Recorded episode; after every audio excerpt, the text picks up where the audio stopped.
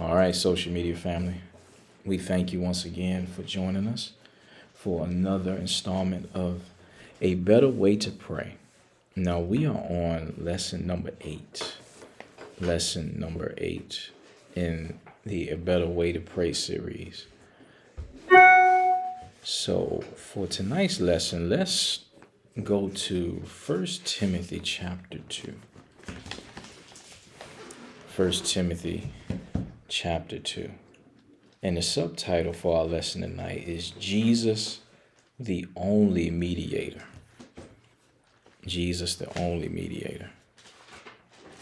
All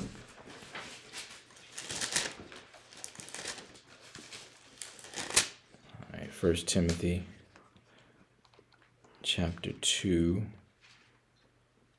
And we are, let's look at verses 1 through 5. Now come from the New King James. Coming from the New King James. And it reads this way. Therefore I exhort, first of all, that supplications, prayers, intercessions, and giving of thanks be made for all men, for kings and all who are in authority, that we may live a quiet and peaceable life in all godliness and reverence. For this is good and acceptable in the sight of God our Savior, who desires all men to be saved and to come to the knowledge of the truth. For there is one God and one mediator between God and men, the man Christ Jesus. Now we see in verse 5 For there is one God and one mediator between God and men, the man Christ Jesus. So when we see we see that verse, we hear that. What do what do we hear Paul telling us here?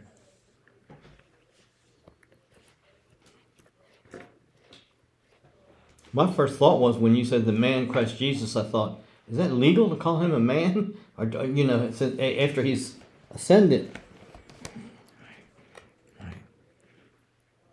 Mom and I on the way here, we saw a bumper sticker. One of the bumper stickers, they're everywhere that say coexist. and mom was talking about it, and she was mentioning, she goes, "It's true." And I was like, "Yeah." I was like, "There's only one way.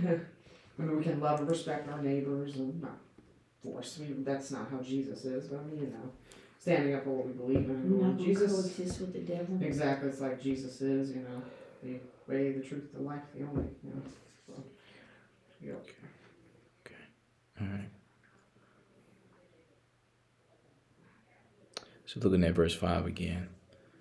For there is one God and one mediator between God and men, the man Christ Jesus. So when we, we look at the the word Emmanuel, what does that mean? God with us. God with us. Right. So God took on flesh. He took on flesh and he paid our price. He paid the price for all sin. And now he's the one that did what? Took away the barrier that was there between God and men. Mm-hmm. We don't have to negotiate anymore like Abraham did. Right. If God, if I, if this, if that, will you? Jesus, it's already clear cut. He's already done it all. That's good. That's good. We don't have to have intercession prayer like we used to think. I mean, not that we shouldn't intercede for people, but I mean, there's a balance, you know. But we don't have to bargain. We intercede from the Yeah. position of truth Oh, God, and what Right. Jesus Please has do already this. done. Yeah, exactly. Please do this, God. It's We God. enforce what Jesus has already done. We don't have to beg for it. Yeah, like you, you just said the prayer for me. You're not going like, God, please heal her. Mhm. It's we're coming against. Yeah, We enforcing. already have the authority. We're already, it's already done. Mhm. Right. You're standing in faith, helping. You know, just joining faith. Mm-hmm. Appropriating, it's already done. Yeah, appropriating it. So going back to that first verse, Paul is saying, Therefore I exhort, first of all, that supplications, prayers, intercession, and giving of thanks be made for all men didn't say some men, it said for all men.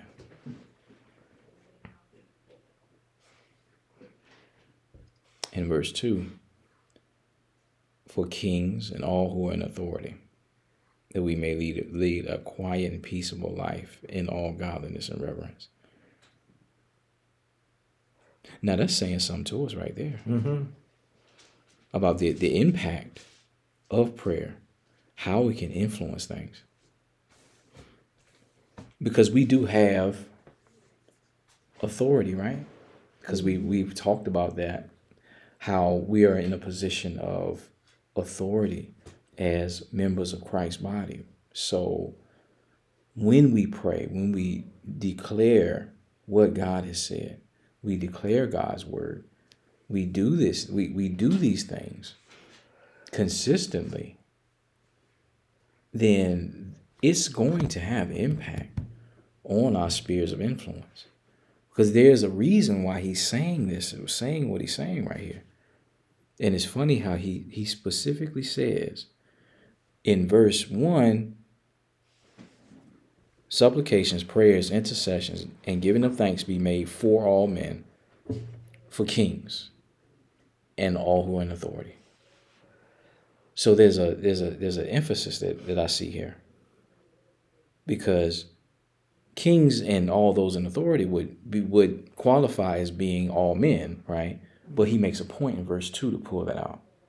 Why do you think that is?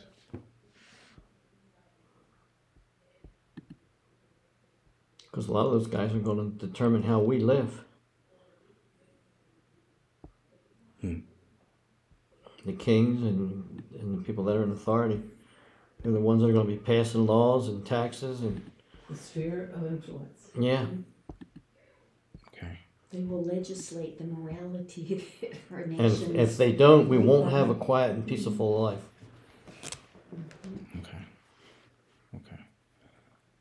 So basically, we definitely see that whether or not we pray for those in authority, and whether or not we pray for our neighbor, it matters.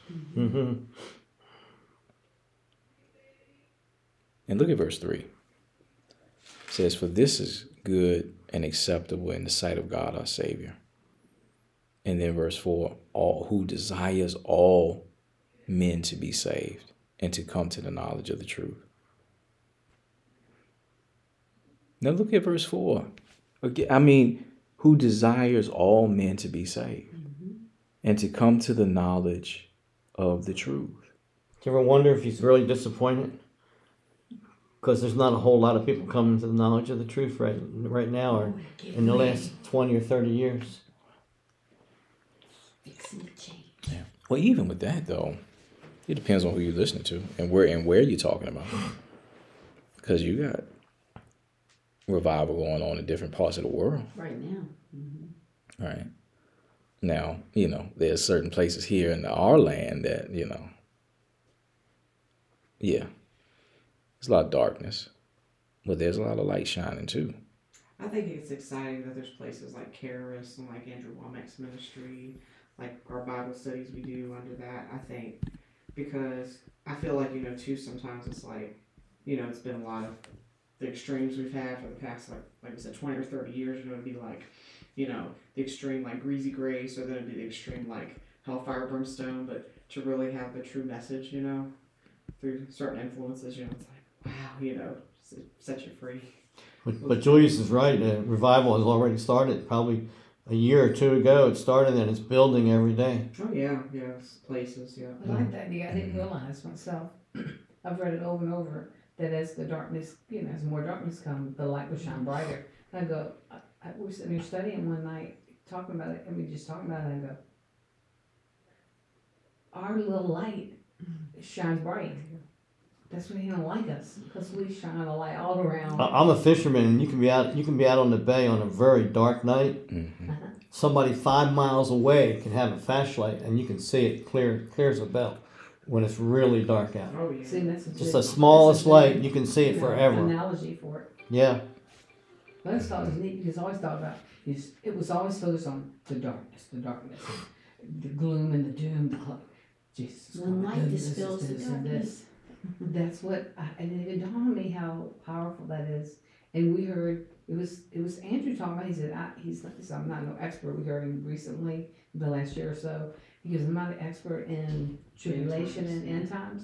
He goes, but I've read it. He goes, I know about it. He goes, but everything Satan has is is a duplicate of, of God. He's tried to copy, Counterfeit. and he says he made it. He looked. He goes, every, we're always looking at, be afraid, be afraid. He goes, why?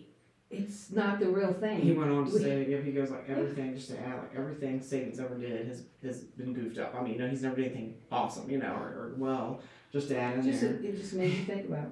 Yeah, mom and I talked about we, you know, it's a side note, but even the At end least times, seem like her and I both were like, you never heard there be an actual positive spin on the end times, you know, except for Andrew. And that goes with the thing about the light. As the darkness, Mhm. as it gets more dark, the light will shine brighter. Right. And we were, it goes with that story we told y'all a long time ago when we were in this other church. It was the neatest thing. It was scientific that he's, this pastor of the church we were, were at, he said, they did a scientific study. He said, and he was so excited about telling me, he goes, when you turn the lights off in the room, it gets completely dark. When you turn the light back on, they proved light eats darkness. He goes, it's not just light is lighting up the room. He had the whole sanctuary had all the deacons turn the lights off. and He turn goes, back when it when this Yeah. light turns on, it, it doesn't just dispel the darkness, it eats it. and, I, and so that's powerful to think light eats dark. Light is more powerful, it has more authority. I was fishing one night, two o'clock in the morning, and I had my kids with me, and the storm was coming in, and I had to get in, and I was going to Chesapeake Bay, and there was a big ship cutting across in front of me. I couldn't see it because I was so low that I couldn't see its bow lights or anything. And and as I was heading towards it, and I would have hit it for sure. Somebody lit a light in one of the rooms, and I saw a porthole. I saw a porthole light up, and I went, That's- that's- Oh my! And I was able to avoid the thing, but I would have went right into the side of that thing you, Jesus. That because it was blending into the darkness. dang. light dispel Mm-hmm. disaster. Right. So you see why, you know, anybody who is talking truth, preaching truth, teaching truth, there's an agenda to, to silence that voice. Wherever it is. Mhm. We not just talking about preachers and teachers and all that. We No, talking about we talking about you at your job or at the family cookout or wherever. Wherever that light is shining. I'm I'm still I'm I'm, I'm tripping off verse four. It says, Who desires all men to be saved and to come to the knowledge of the truth. So basically what I'm reading here, it is is God's will, his desire for all men to be saved and to come to the knowledge of the truth. And if you believe in the sovereignty doctrine, that means all men will be saved. But it's not happening, so that sovereignty doctrine's not. Because you you have to deal with that verse. Yeah. You have to deal with that because it's like, okay, well, if God's will comes to pass all the time, 100% of the uh-huh. time, what do I do with verse 4? You have to say no one's ever gone to hell, no one's ever rejected God. And and you, you know it's His will will be saved, Well, the fact that you but say He put a premium on our will. you say wish, it it shows you that there's an alternative.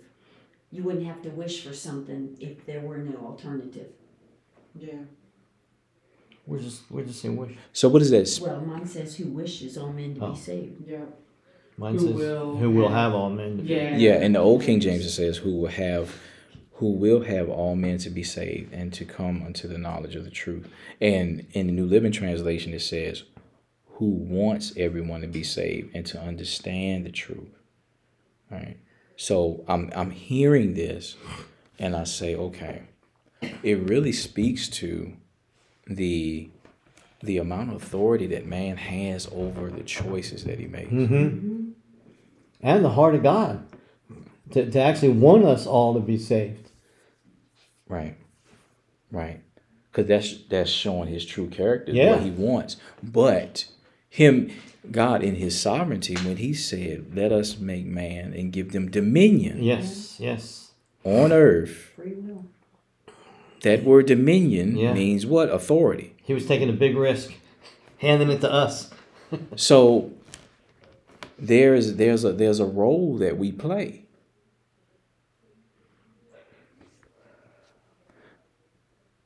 I want to keep reading. Look at verse six and seven. I'm, I'm gonna start back verse four. For there is no, I'm I'm, I'm running back to verse three.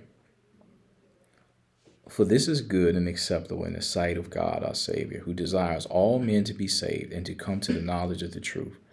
For there is one God and one mediator between God and men, the man Christ Jesus, who gave himself a ransom for all, to be testified in due time, for which I was appointed a preacher and an apostle. I am speaking the truth in Christ and not lying, a teacher of the Gentiles in faith and truth.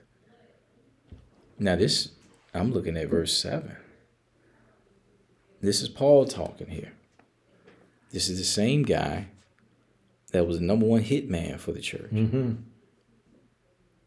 And God used this man to pen these words.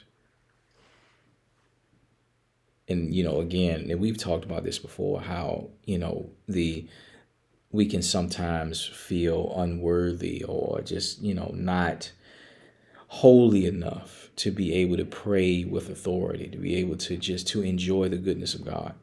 But if we look at the resumes of the men that penned this book, the men that God used in spite of, I mean, The dirty dozen. I mean, because I think think about it. Abraham lied on his wife twice. Said, "No, that ain't my, My wife. That's my sister." Jeez. And he's the he, and, and what is he called? The father of faith. He said, she can Father, spend the night think. with you. Just leave me alone. All right. And what about Moses? Oh, yeah. Killed somebody. hmm What about David? Oh, yeah.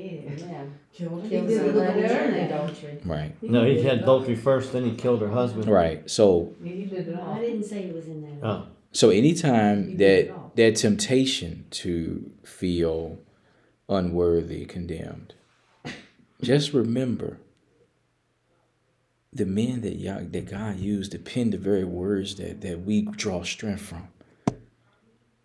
They didn't have no perfect rap sheet, mm-mm.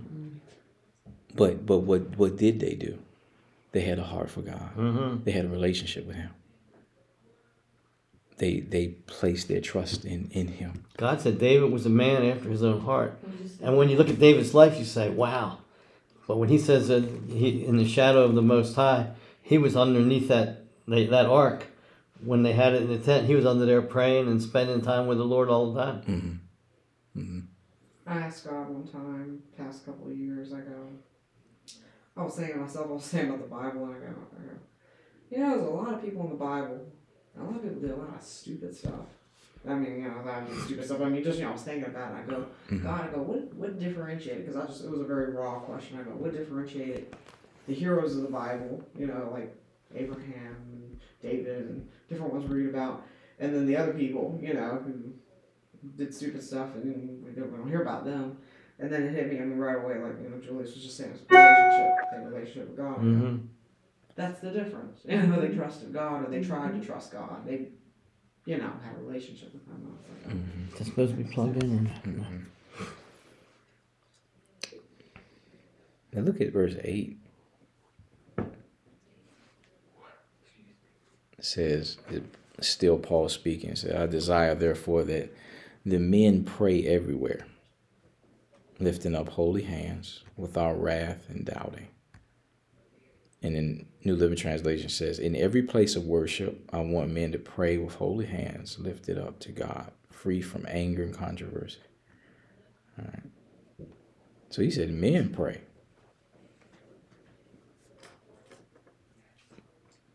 Now, I don't know about y'all, but I know in my history in various churches or whatever, on those Saturday Saturday prayers or the midweek prayer, there weren't too many of us there. Ah, mostly women.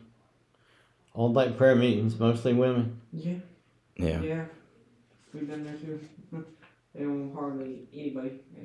We had like 100 people in our church, and it was like maybe five or six that showed up on Monday night prayer. Yeah, every Monday. Maybe. We were faith and we lived the fur, almost the furthest away. Now, Now I don't I don't you know I'm I'm just I'm saying that you know just to emphasize what you know the fact that us as males we you know because I, I, I talk to the Lord, we talk to the Lord, that doesn't make us soft or feminine, right? Mm-hmm. But does that does sometimes does that come across like that? Is there is there like a stigma attached to it? It's sad, but it is, I believe, yeah.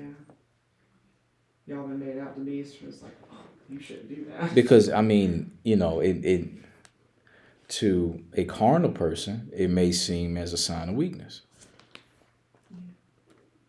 But as you know, I mean, if you understand who you are and who God is, mm-hmm. right, and the need that we have to hear from Him every day. I mean, this right here should be automatic. Because I don't know about you, but I need him every day.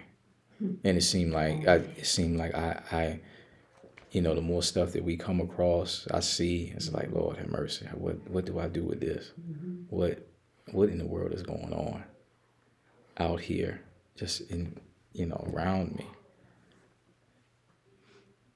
Sometimes when he talks to me, I'll say, Why are you talking to me?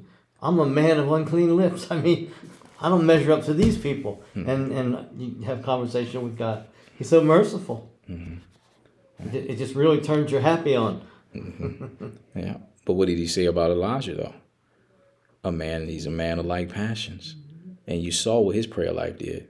What God did, God mm-hmm. did, you know, through his prayer prayer life, and he he, he did not have the Holy Spirit indwelling him the way we do. I mean, every time I think about that one, I'm like, wow, man.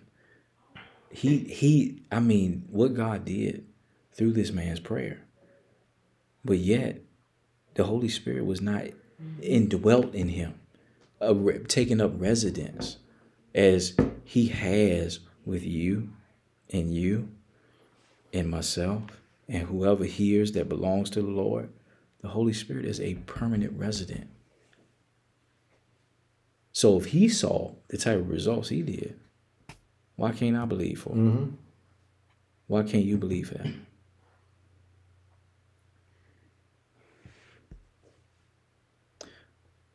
I'm looking at my outline. It says sin is no longer a problem with God because Christ has borne the judgment for all sin, past, present, and future. Now, why is that a controversial statement in some circles? Why? People are taught to be controlled by their sin. In other words, if, you, if you're doing this, that, or the other thing, you, you're not good enough.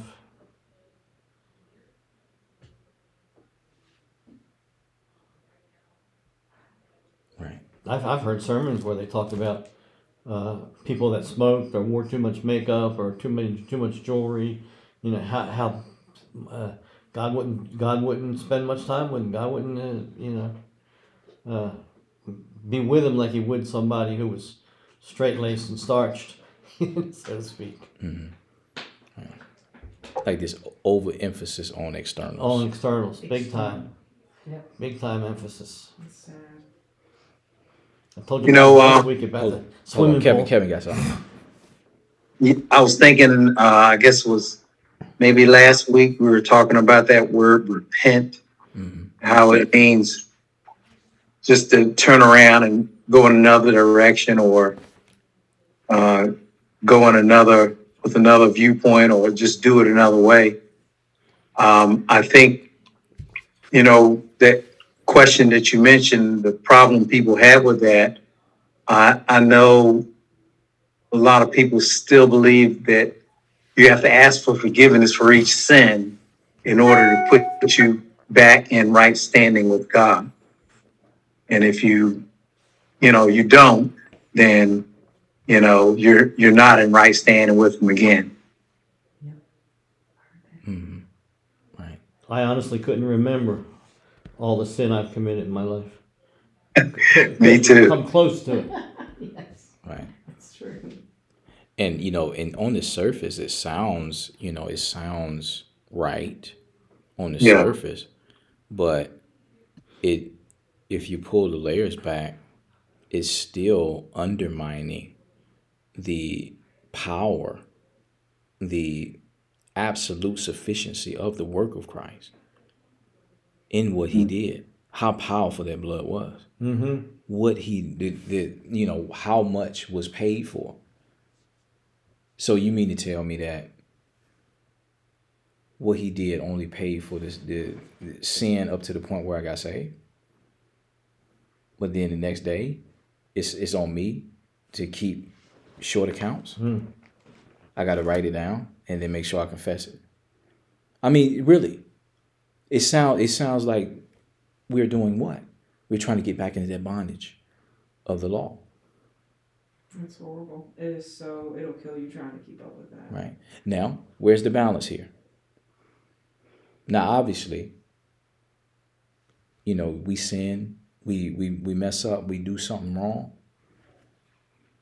If we love someone, that's going that's going to do something to our hearts, right? It's going to bother us. So what should we do? When conviction, he'll he'll convict you every time you do something that's that's grievous, and that's when you repent. When when as he convicts you. I've had God turn me over His knee and whip my rear end and do it in love. I don't know how to explain it. It's It can hurt. It wasn't condemnation because He doesn't condemn. I don't even know how to explain. Like it was so much pressure, but it was just as I've told mom before. It was like the right amount of pressure. It wasn't like too much or too little. It was like I mean I've, I've mentioned this as a testimony. I, I go on about religion and these religious people and this and that. I remember God was just like first time He ever corrected me in this time of my life. It was so gentle. It was you were one of them. like get it, get off of it. You know, you know, you know, you need to pray. Just, just pray for people. You know, I'm like, okay, God, I hear you. Yeah, Mm-hmm. but it felt so gentle. You know, Right. And if y'all were like me before you knew the Lord, sin was a lifestyle. I mean, when you got up in the morning, you were thinking about certain sins you'd like to do before the day was over, and then you'd rejoice when you did them. I mean, and, and every all the guys I knew were the same way, and like we had no concept of of sin, you know. And uh, when somebody come and say they did this, that, or the other, they get high fives. And, and it like you know. Then when the Lord gets you, gosh, everything goes upside down. To me, not confessing a sin is not God to me a problem. It's me to Him. Because that unconfessed sin could lead my heart to condemn me. That's going to hurt my faith. It's just like Jesus already appropriated healing. If I don't appropriate it, my relationship with God doesn't, His relationship toward me doesn't change at all because He's already paid it all. But I will not receive the healing if I don't appropriate it. The same thing with forgiveness. The forgiveness was a once and for all, but it still has to be appropriated by me for me to walk in clear conscience and to keep my faith strong. That's how I see it. It's not damaging God toward me, but it's me toward Him. Somebody needs to write a book how to appropriate God's promises through faith. Because I've had times in the past where everything I desired, I mean, in prayer, will come to pass. And then you get to a place where it's like a wall goes up and everything bounces off the wall for a while. And, and it's like, you know, you're, you're constantly moving up, but there's valleys and peaks in your life, at least in mine.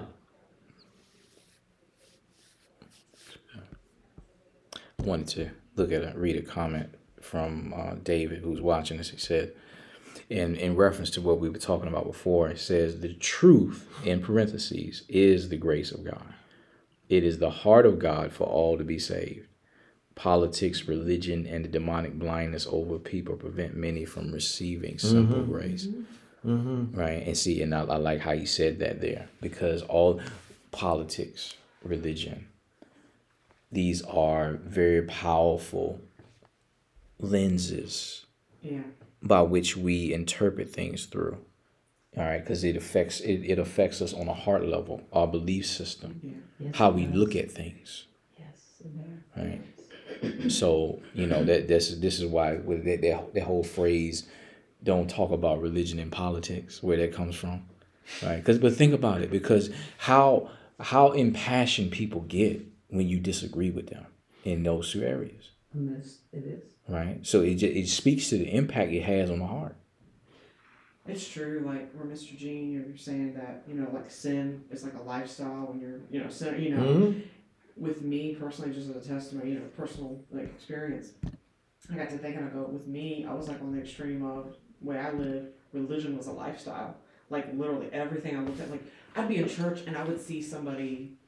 I'm gonna throw this out there. They would watch a Disney movie or something, and I go like, "Oh well, they must not got that revelation yet because this had magic in Yeah. it or something." You know, it How was can you? it was Yeah. horrible and like it literally even now like I finally in my life and past year of my life which has been years I finally got to a point where I don't like have any of those filters come up you know but it, it took a while to like it's not like that anymore but it, it is it's true it's so it gets mm-hmm. down deep in your heart and it, you have to like break it off you? Right. See, it wasn't that, you said a lifetime, I was brought up in heaven forbid early I was early Baptist, then went right into holiness.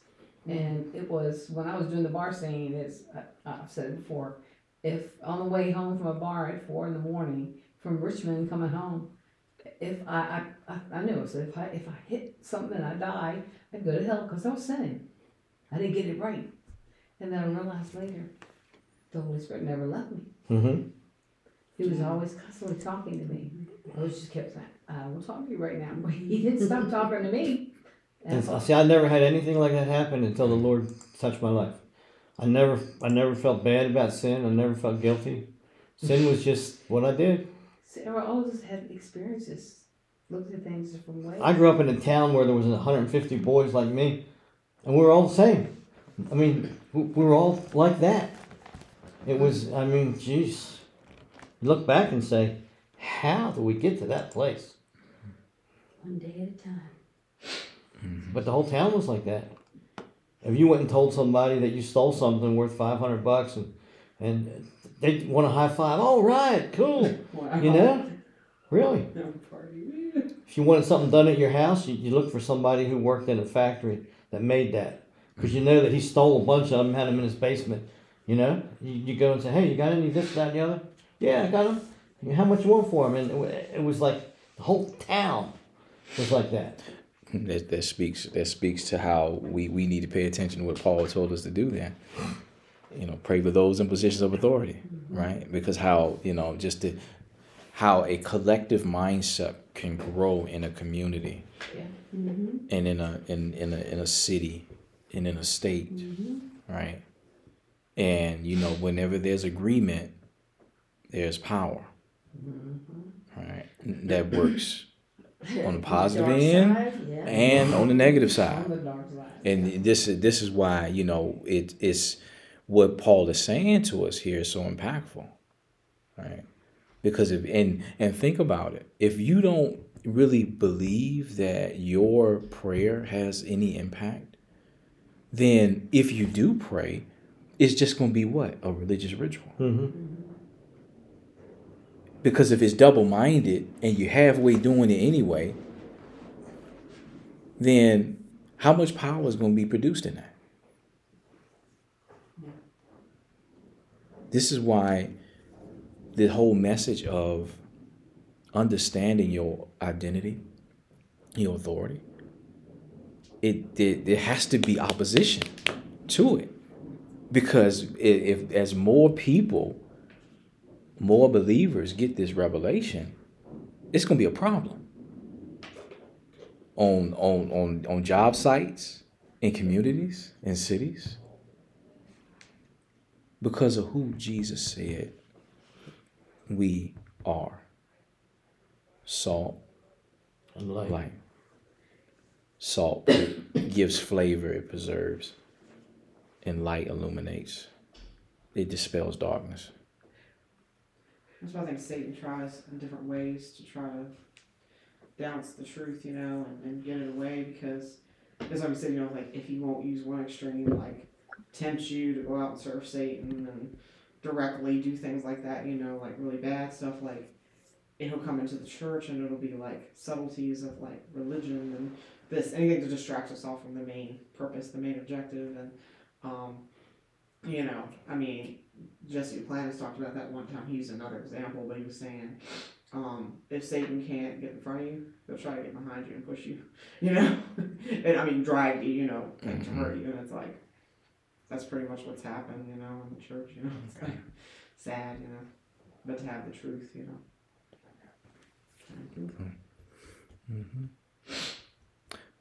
I'm, I'm looking at our outline again. Now, think just referring back to our study last week, where we we we looked at how Abraham me was a mediator, and Moses was used as a mediator. It says that Moses had to mediate in the old covenant because sin still had to be judged. Mm-hmm. Right. Now, I'm I'm gonna read this next point, but it's strong. Okay, says if we try to be mediators like Moses and Abraham today, we are antichrist, against Christ, against his finished work, and attempting to take his place.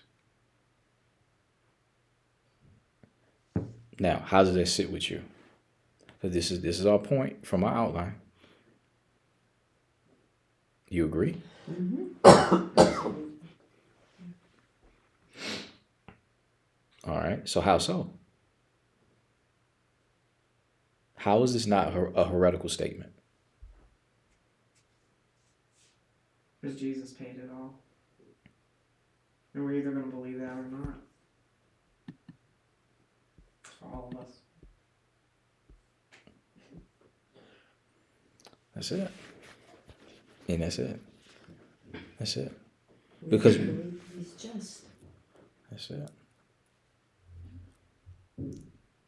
Because you see, you know, we we can look at Moses and Abraham in the way they went before God on behalf of the people, and you know, we can learn, continue to learn and grow from that, and see how God used these men to show forth compassion for His people, right? To be used as vessels, but we are in a much different position than Moses and Abraham.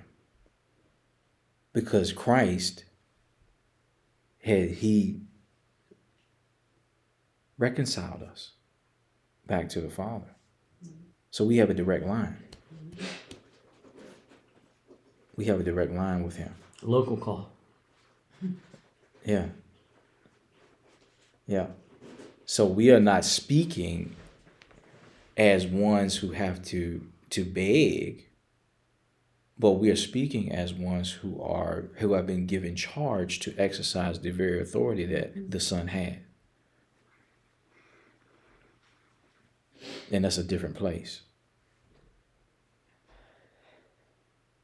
Just like in the Lord's Prayer, where it says, when the Lord instru- instructed them to do what?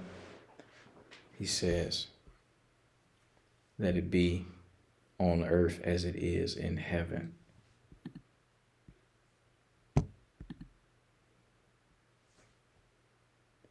So Jesus Christ is now the only mediator between God and man, and God and man. God's not angry at people anymore because his justice was satisfied through Jesus' sacrifice. Next point. But we still need to preach because although God has made the provision available, people must believe and receive for themselves. So, this, because the scripture says, what faith cometh by Here. hearing, and mm-hmm. hearing by the word of God. Next point it says, God didn't create hell for people, and He doesn't want them to go there. Mm-hmm. Wrath and judgment remain for those who don't accept Jesus as their Savior. Next point God has made provision through Jesus, but people need to properly respond to Him. So we are saved by grace. Grace represents what? What Jesus did, Mm-hmm. made it available, made salvation available through faith. So the faith part, that's us responding to what he did, receiving it.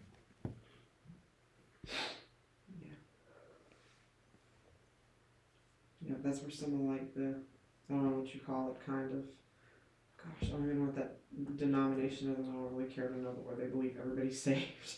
Universal. Universal. Yeah, there Yeah. go. And they, it's like, yeah, you know, you're saved. It's like, you gotta believe that you're saved.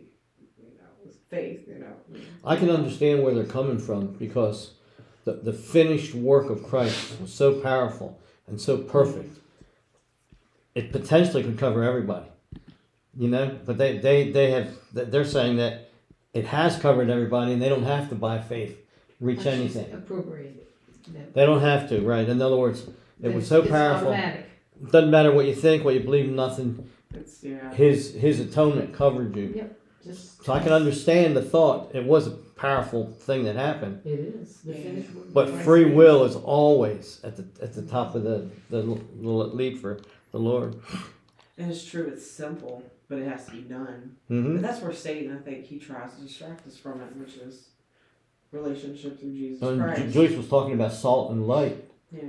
Uh, I was telling about the town I grew up in. Well, when I moved here, you can't believe the difference in the atmosphere here than where I grew up. Where I grew up, they were building like porno places and strip bars, and and uh, there was drug addicts on every corner. And when I came here, the atmosphere was different. The church up there lost its salt and light, um, and here it was still in effect, and that keeps a lot of stuff out. Yeah. Like you go to Pennsylvania Dutch country, you're not going to find a strip club.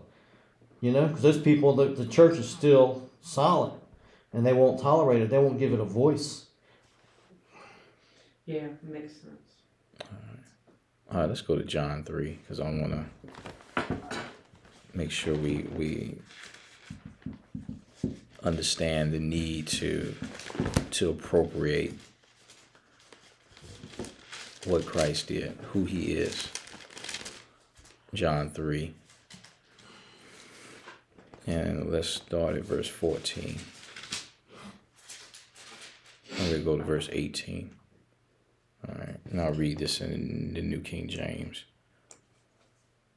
It says, And as Moses lifted up the serpent in the wilderness, even so must the Son of Man be lifted up, that whoever believes in him should not perish, but have eternal life. For God so loved the world that he gave his only begotten Son, that whoever believes in him shall should not perish, but have everlasting life. For God did not send his Son into the world to condemn the world, but that through that but that the world through him might be saved. 18. He who believes in him is not condemned, but he who does not believe is condemned already. Because he has not believed in the name of the only begotten Son of God. Now, when I think about all these doctrinal debates and all this fussing and stuff, and I look at this, I'm like, dude, it's right here. Mm-hmm. All I'm doing is reading, reading, the, reading the Bible, but reading what the Scripture says. Like universalism, it don't stand up to this. Uh-uh. This is what Jesus said. Mm-hmm. This is what this is what he said. This is in the red, The hot sauce. right? And then, and then I'm reading New Living. It makes it even simpler. Verse 14 again says, And as Moses lifted up the bronze snake on a pole in the wilderness, so the Son of Man must be lifted up, so that everyone who believes in him will have eternal life. Everyone who believes in him will have eternal life. For this is how God loved the world. He gave his only his one and only son so that everyone who believes in him will not perish but have eternal life. Now see God gave his son grace. Everyone who believes in him shall have eternal life. Faith. Grace through Mm-hmm. faith. Verse 17 God sent his son into the world not to judge the world. Okay, now, isn't that, isn't that the answer to the type of preaching that should be done? Yep. It is the goodness of God that draws men to repentance. Mhm. And this is the gospel right here, right? Mm-hmm. Right. But to save the world through him. you know, I was just having this thought, you know, um, I've been a believer now for a while. And so I've really been working on, you know, using the word to transform my mind. And um, the scripture, you know, teaches of that, you know, um, don't be conformed to this world, be transformed by the renewing of your mind. So it's like the world really starts looking strange, you know, as um, continually to grow in Christ. And as a believer, it, I mean, it seems to be easy to get really kind of ticked off at the world at the just the sin that's going on in the world. You know, at some of the horrible things that the world is, you know, putting forth. But should my focus still be on because grace is the power of the gospel. So rather than preach against sin or against an individual sin or a particular sin and that thing, shouldn't still the message be what you just read there? The grace. That's the power of the gospel. And the focus be on that and not on how disgusting something might be to me because, you know, I'm so far removed from it now, but I wasn't, you know, some years back, but I am now. But still, my message should still be that grace message, the power of the gospel, and what you just read in John 3. That's right. That's good. That's Because good. preaching sin all the time just leads to our having a sin consciousness instead of a God consciousness. Right. Yep, that's what it does. The goodness of God leads men to repentance. Yeah. Romans two and 4 Mhm. That's it. I've had friends who, I mean, like, will have, and I mean, I totally agree, uh, the same value systems, you know, that they do. We talk about, like, conservative values and abortion's wrong, and it totally, absolutely 100%, 1000% is wrong. I mean, it's murder. Um, but I'll have, like, looks sometimes, like, you hang around that person, like, it would be like a friend or a mutual friend, we, they, like, had abortions, or they did this or that, and I'm like, that's not gonna, ch- you know, I'm not gonna change them by going like, No. you know, we and love them.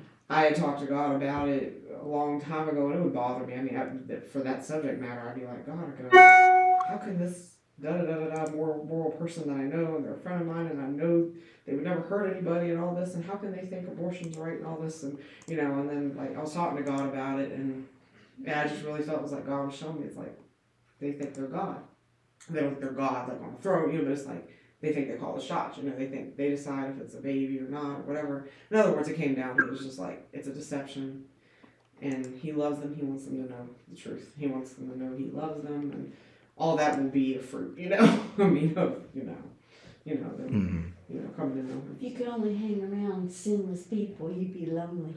All right. I love that asking Jesus. It's like, gosh, you I hang don't, around I don't want sinners. y'all, but sometimes when you hang around some people and you just show them love, it is so simple. Mm-hmm. They're much more open to it. Yep. And it's when you get around people who think they know the Bible and they get religious, Mhm. they're the hardest ones to talk to. If you get around people just living ordinary sinful lives, you can share love with them. But you just almost love never see anybody respond to people that are throwing scriptures at people to condemn them. Usually, usually they get angry. Yeah. They don't. They don't respond. But when you're loving somebody that they know they don't deserve love, then they respond. Right. And that's and that's how I ended the study last night on that scripture where Paul where Jesus, you know, he goes into the boat and, you know, he tells Peter to, to cast down his nets, mm-hmm. right? And then, you know, Peter's like, well, okay, Jesus, I, I'm doing it because you say so. But, you know, he a, he a professional. He You know what he he wanted, prof- he you know what he wanted to fisherman. say? He wanted to say, "I'm the fisherman." Yeah, because he the pro. But Jesus told him to do it. He's like, well, all right, Jesus, I, I'm going to do it. At your word. But what he did, what he did, he was obedient, right? Mm-hmm. That's good. He was right? obedient. You just go, okay, And he's did a few and the nets were cast. Then next thing you know, They were full. The fish in abundance to the full until it overflowed, where they had to call their buddies. And then how did Peter respond to that? My God. My, my, my Lord and my God, Oh, yeah. my God, yeah. I'm not worthy. Get away from me, I'm a sinful I'm a man. sinner. Yes. Because he saw the goodness of God manifest right in front of his face. Jesus didn't bang bang him upside the head with the Ten Commandments. If anybody Mhm. had the right to do that, it would, it would Mhm. be who? The Lord. yes. But he didn't do that. Just like the, the woman caught in the midst of adultery. The very one who has who who could condemn showed mercy and grace. So who am I? Who, who am I? Who are you to condemn? First First Corinthians 15, verse 56 in uh, in the New Living Translation. I, I like how it reads here. Very simple. It says, for sin is the sting that results in death, and the law gives sin its power. Mm. So if faith cometh by hearing, and you preach law, what are you empowering? Sin. Sin. Yeah. Right. I've heard it said that if a pastor begins a series um, teaching on adultery, adultery among the congregation will increase. Faith cometh by hearing. Right. What has Andrew talked about when, and then like the flip side of it, kind of you know to go along with that, when he said like he's noticed through the years like he's in what been in ministry 50, 55 years now, but he said like he would notice certain ministers they would be really adamant about certain subjects, and I mean like they get like the, "Arr," you know, like really, really, The, you know, the, the veins preaching. popping out and, and then like red. what five, ten years later, something like that, a couple years later, you realize the thing they were preaching. Oh, that's what they've been doing. They yeah, they came out, they were doing that. It was like John Hagee one time said his father uh, did, did not believe you should ever touch alcohol in any way, shape, or form. And uh, he was talking to him about the, the, the last uh, in Revelation that we're all going to meet and drink wine new. And John looked at his dad and said, Yes, I will be there with Jesus drinking my wine and new. But of course, you won't partake that. You'll be gone somewhere else. dang, whoa. right. Let's go to Galatians 6. Going back to that, that seemed like I come back to this set of scriptures a lot, but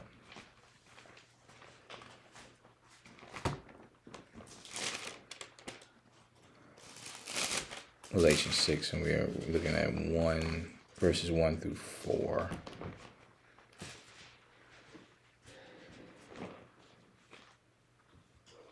All right. In the New Living Translation, it reads like this Dear brothers and sisters, if another believer is overcome by some sin, you who are godly should gently and humbly help that person back unto the right path and be careful not to fall into the same temptation yourself. Share each other's burdens, and in this way, obey the law of Christ. If you think you're too important to help someone, you're only fooling yourself. You are not that important. Pay careful attention to your own work, for then you will get the satisfaction of a job well done, and you won't need to compare yourself to anyone else. So you want to know the, the measuring stick of, uh, you know, spiritually mature person how far removed are they from self righteousness in comparison?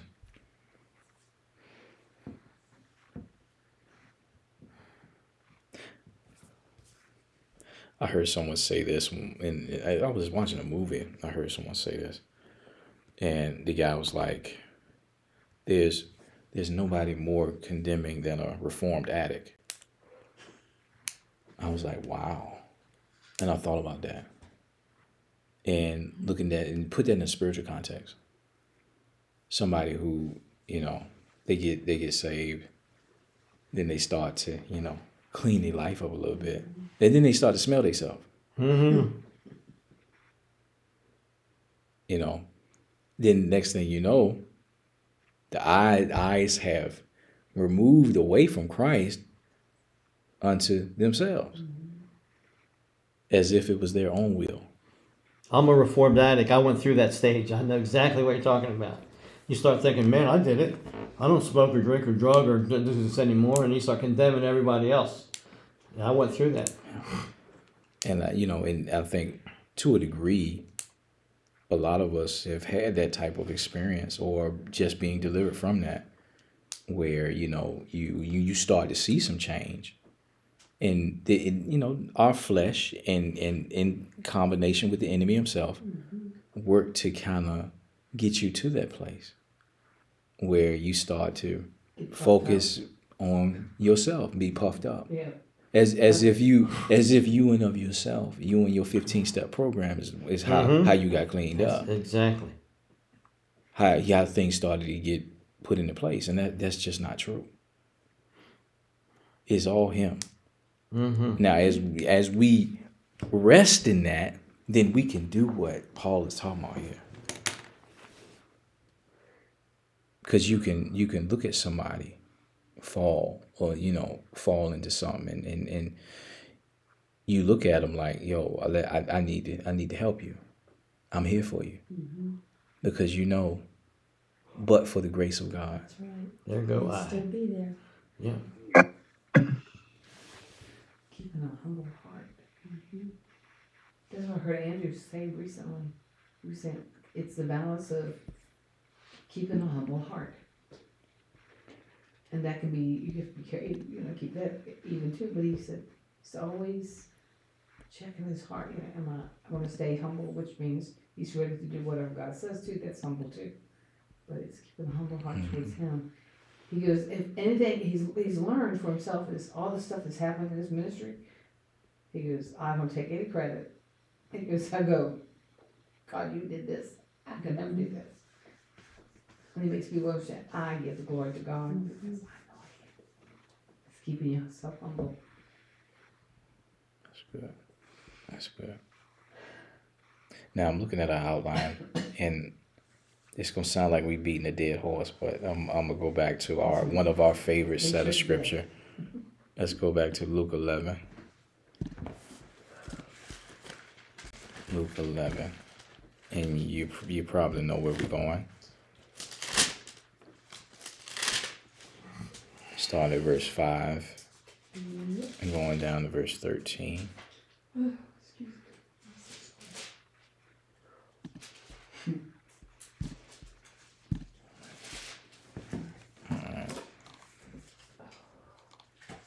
Let's see. All right, well, let's spice it up a little bit. Let me see. Use a translation we haven't used in a while. All right, let's try to. Yeah, let's try to. Change it up. Uh, yeah, let's try the Passion Translation. All right. Verse 5 starts, starts here. It says, Then Jesus gave this illustration. Imagine what would happen if you were to go to one of your friends in the middle of the night and pound on his door and shout, Please, do you have some food you can spare? A friend just arrived at my house unexpectedly, and I have nothing to serve him. But your friend says, Why are you bothering me? The door's locked, and my family and I are all in bed. Do you expect me to get up and give you your give give you our food? But listen, because you your shameless in, impudence, even though it's the middle of the night, your friend will get up out of his bed and give you all that you need. So it is with your prayers. Ask and you'll receive. Seek and you'll discover. A knock on heaven's door, and it will one day open for you. Every persistent person will get what he he asks for. Every persistent seeker will discover what he needs, and everyone who who knocks persistently, one day find an open door. All right. Now, before I move forward, how important is context here? Very. Right.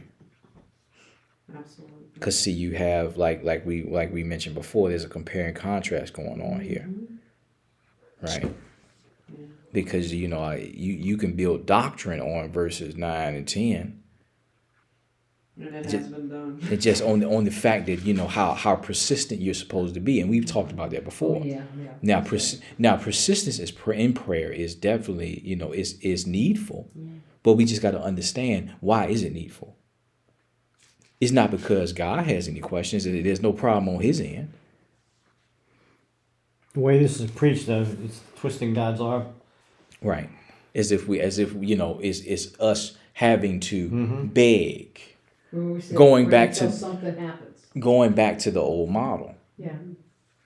But the re, but what the reality is, he's he's showing a picture of look, okay, this person, Your sorry friend. you know, your your sorry friend. That that they they comfortable in the bed, you know, they done made their print in the bed. They like, oh man, come on, Cozy. leave me alone. They cozy. They ain't trying to get up. Comfy. But if you, but Yeah. they were they were they were desperate. They knocking at the door. That his friend who who was reluctant, he did eventually get up and give the food. Yeah. Right, Yeah, because he realized he was not going to get to go back to sleep Yeah. right. till his friend got what he wanted. and then you go to verse eleven, and then it, it then you see the picture. Mm-hmm. I'm gonna read this in the New Living Translation. It says, "You fathers, if your children ask for a fish, do you give them a snake instead? Or if they ask for an egg, do you give them a scorpion? Of course not. So if you sinful people know how to give good gifts to your children, how much more will the Heavenly Father give the Holy Spirit to those who seek Him? The compare and contrast. Mm-hmm. He's just highlighting, you know, natural human nature, human tendencies, and how far removed His goodness is from that. God is not like your sorry friend. He is so much better than your sorry friend. Never turns us down. And he, he is so much better than a natural father, natural mother ever could be. But even a natural father, natural mother knows, has a desire to provide for their children. So, how much more? So, looking at it in that context, all that does for us really, it just builds confidence and, and, and trust. It gives you a, a place to sit where I can say, okay, I don't have to, I don't have to stress this stuff no more, mm-hmm. and I can do what Paul told me to do. I can, I can do what Peter told me to do. Yeah, whatsoever things you desire when you pray, believe you receive. Right. Now just imagine now, all right. You you you in this context, you understand, okay, yeah, that's right. God is not gonna give me a a, a, a, a scorpion when I ask for an egg. Mm-mm. He's not gonna give me a, a snake when I ask for a fish. Right? Now, having this revelation, how much easier is it to do this? Let's go to Philippians 4.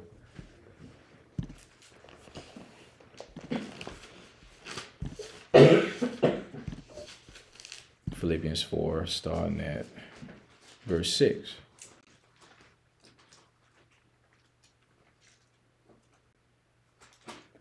All right.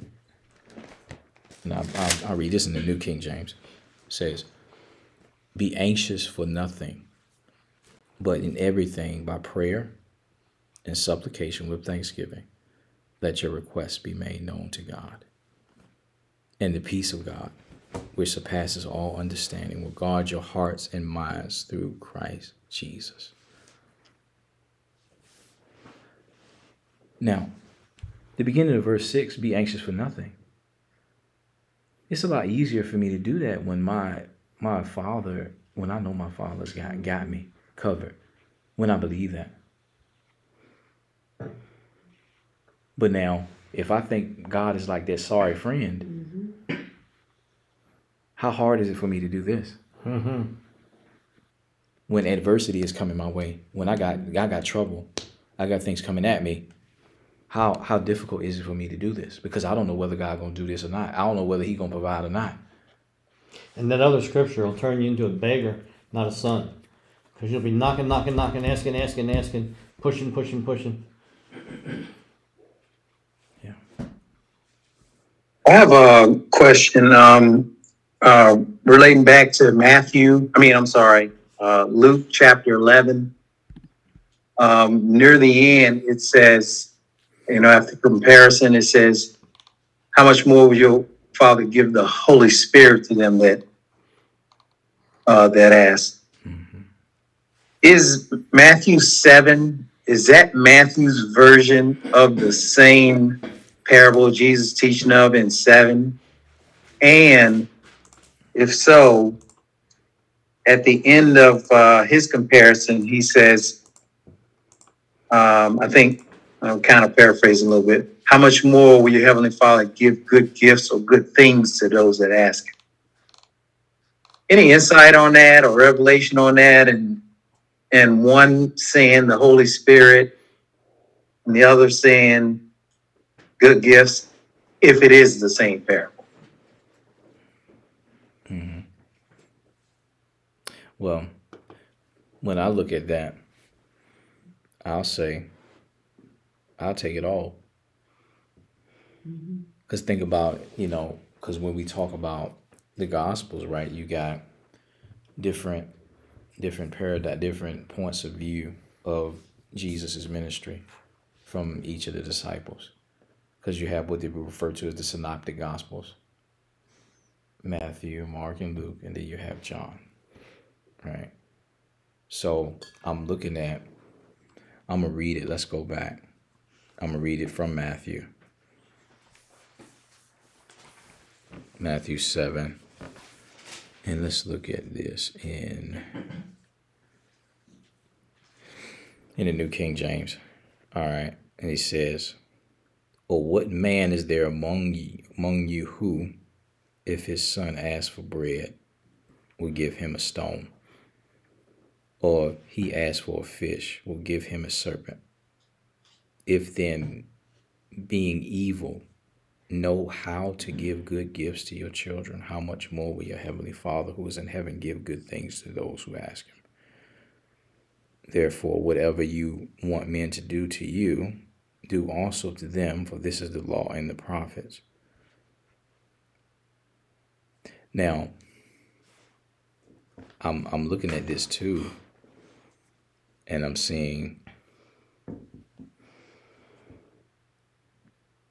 Luke's account where he mentions the Holy Spirit. Matthew says good gifts. Okay. I don't, the way I reconcile it is, is that there's no, there's not necessarily a, there's not a contradiction, but it's just an expansion of what Jesus was saying. Because when we have the Holy Spirit, then aren't all other gifts Mm-hmm. attached to to him right all the tangible needs that we have because you know in, in the previous chapter this is where we see the the lord's prayer where he instructs us to ask for daily provision not in the sense that we're begging for it but we're humbling ourselves to say, Lord, I, you are my source. I need you today. Guide me toward the provision you have for me. That's what I'm seeing. Yeah, it's like, you know what I need today, show me how to, uh, like you even said, appropriate. So Matthew speaking to the the impact of prayer on our tangible needs in this life, and Luke speaking to the Holy Spirit, the person of the Holy Spirit, who is the one that's going to lead and guide us to God's provision.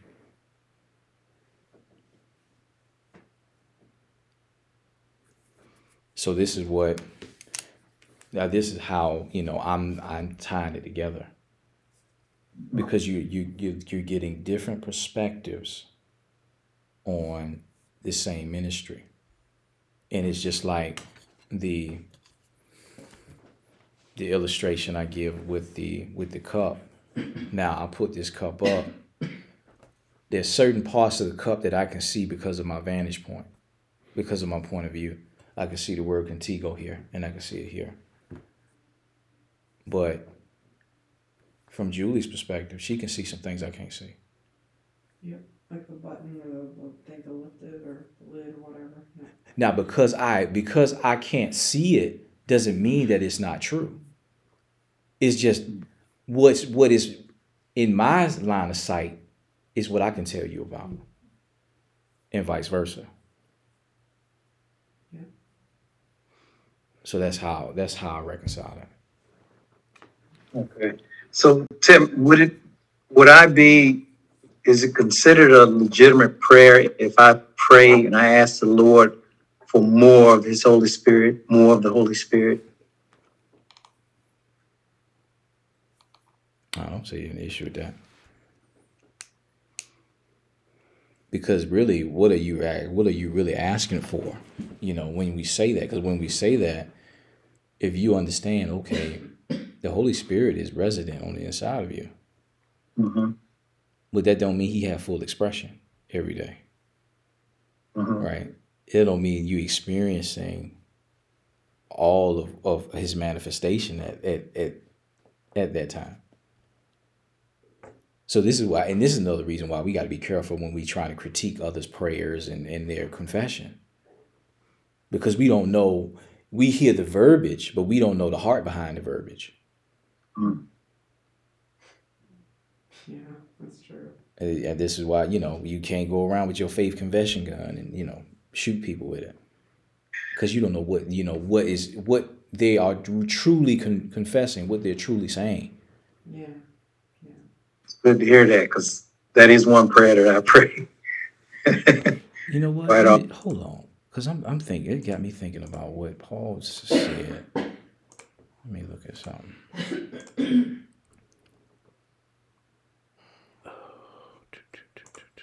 Let me see if I can find that. Dang, on that's gonna mess with me now. All right, Holy Spirit. You'll think of it about midnight. you roll over. You're like, "That's You what say, I'm "Oh, thinking." I know where that is." I'll send them an email. Or we're gonna get a text message, right? because there, I- there's a, there's a scripture that, that that Paul is talking about that, like where we we are asking for more more manifestation or just of, of of the spirit, not that we are denying the reality that we we received all of him, Mhm. but we're talking about more of his expression through us and more of our awareness of his presence. That's that's what we're really asking for. I used to pray and say, Lord, when you when you whisper, I want to hear a shout, so I can repeat what you tell me. And lately, I've changed that, and now I'm saying, I want to think like you. Help me think like you think, so you don't have to hear something externally or down here. You can just the words of the Holy Spirit just come out. So That's good. That's true, and that's scriptural where it talks about he would write his laws on our hearts. yeah, yeah. Um, that's really neat. Then it doesn't. This it's organic. It just kind of flows out. Yeah.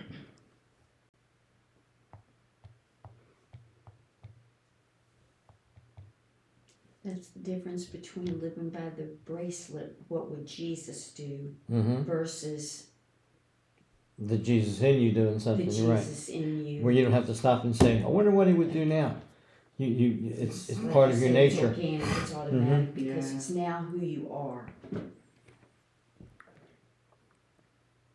All right, let's see. Kevin done did it again. He done gave me some more homework.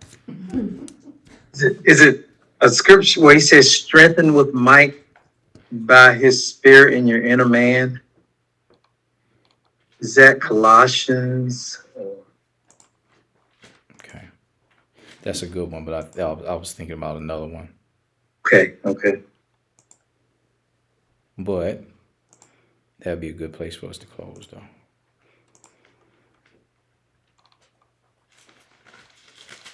Let's see.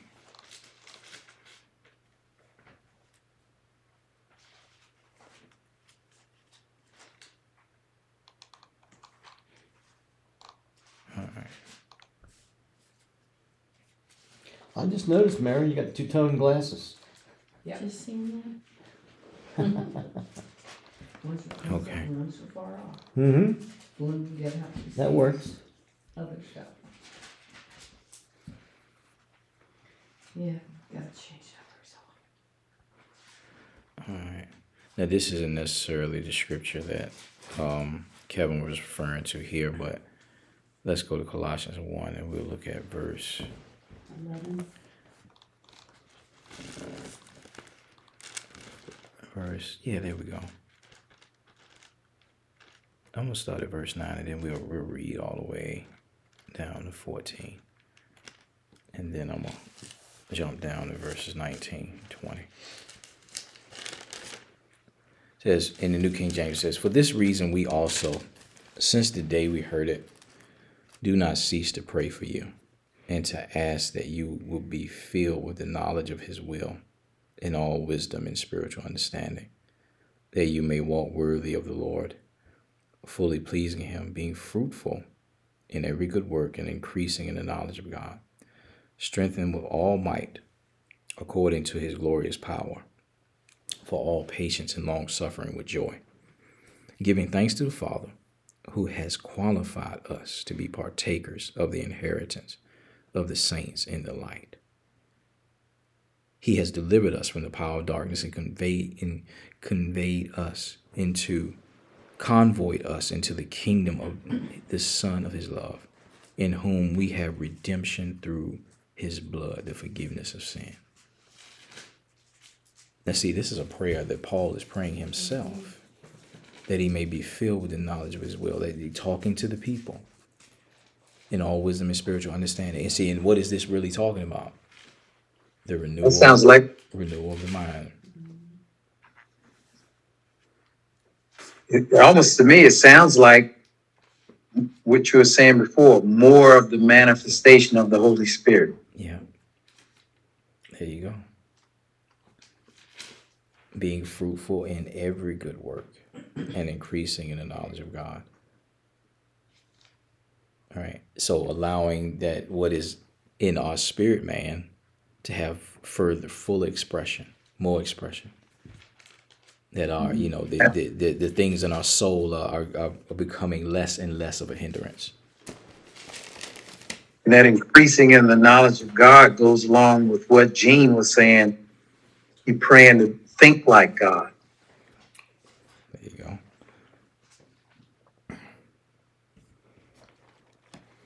What's he say? Let this mind be in you that was in Christ Jesus. Yeah. That's it. Verses 19 and 20 to close. For it pleased the Father that in him all the fullness should dwell, and by him to reconcile all things to himself, by him, whether things on earth or things in heaven, having made peace through the blood of his cross. And you, who once were alienated and enemies in your mind by wicked works, yet now he has reconciled in the body of his flesh through death to present you holy and blameless and above reproach in his sight. If indeed you continue in faith, grounded and steadfast, and are not moved away from the hope of the gospel which you heard, which was preached to every creature under heaven, of which I, Paul, became a minister. Grace through faith, That makes you want to shout. Yes, it does. holy and blameless. That's what he did. Mm-hmm. That's what he did. Don't you think sometimes though he's also not talking about an individual fullness, but the collective body of Christ fullness? That we all come together in the fullness. It's not just the individual thing. I don't think individually will, on this side, we'll be there. But collectively, we can. Hmm. That's good. Yeah. Yeah. That's good. That's good. Because individually, no one person flows in all the manifestations of the Holy Spirit, but collectively we do. Mm-hmm. That's why you need the body. That's right. That's good stuff. Yeah, coming together, a little group. We were never meant to be alone. All right. Now, since we talk about prayer, um, I wanted to read David's message. He said that his mom is doing much better. I know we prayed for her. You know, we came in agreement. So praise God, Praise the Lord. right? It's more manifestation of, of the will of the Lord coming to pass. And we celebrate that. All right. All right. Well, Facebook family, thank you for joining us. And we'll see you next week. Bye, guys. Good night, Bye. everybody.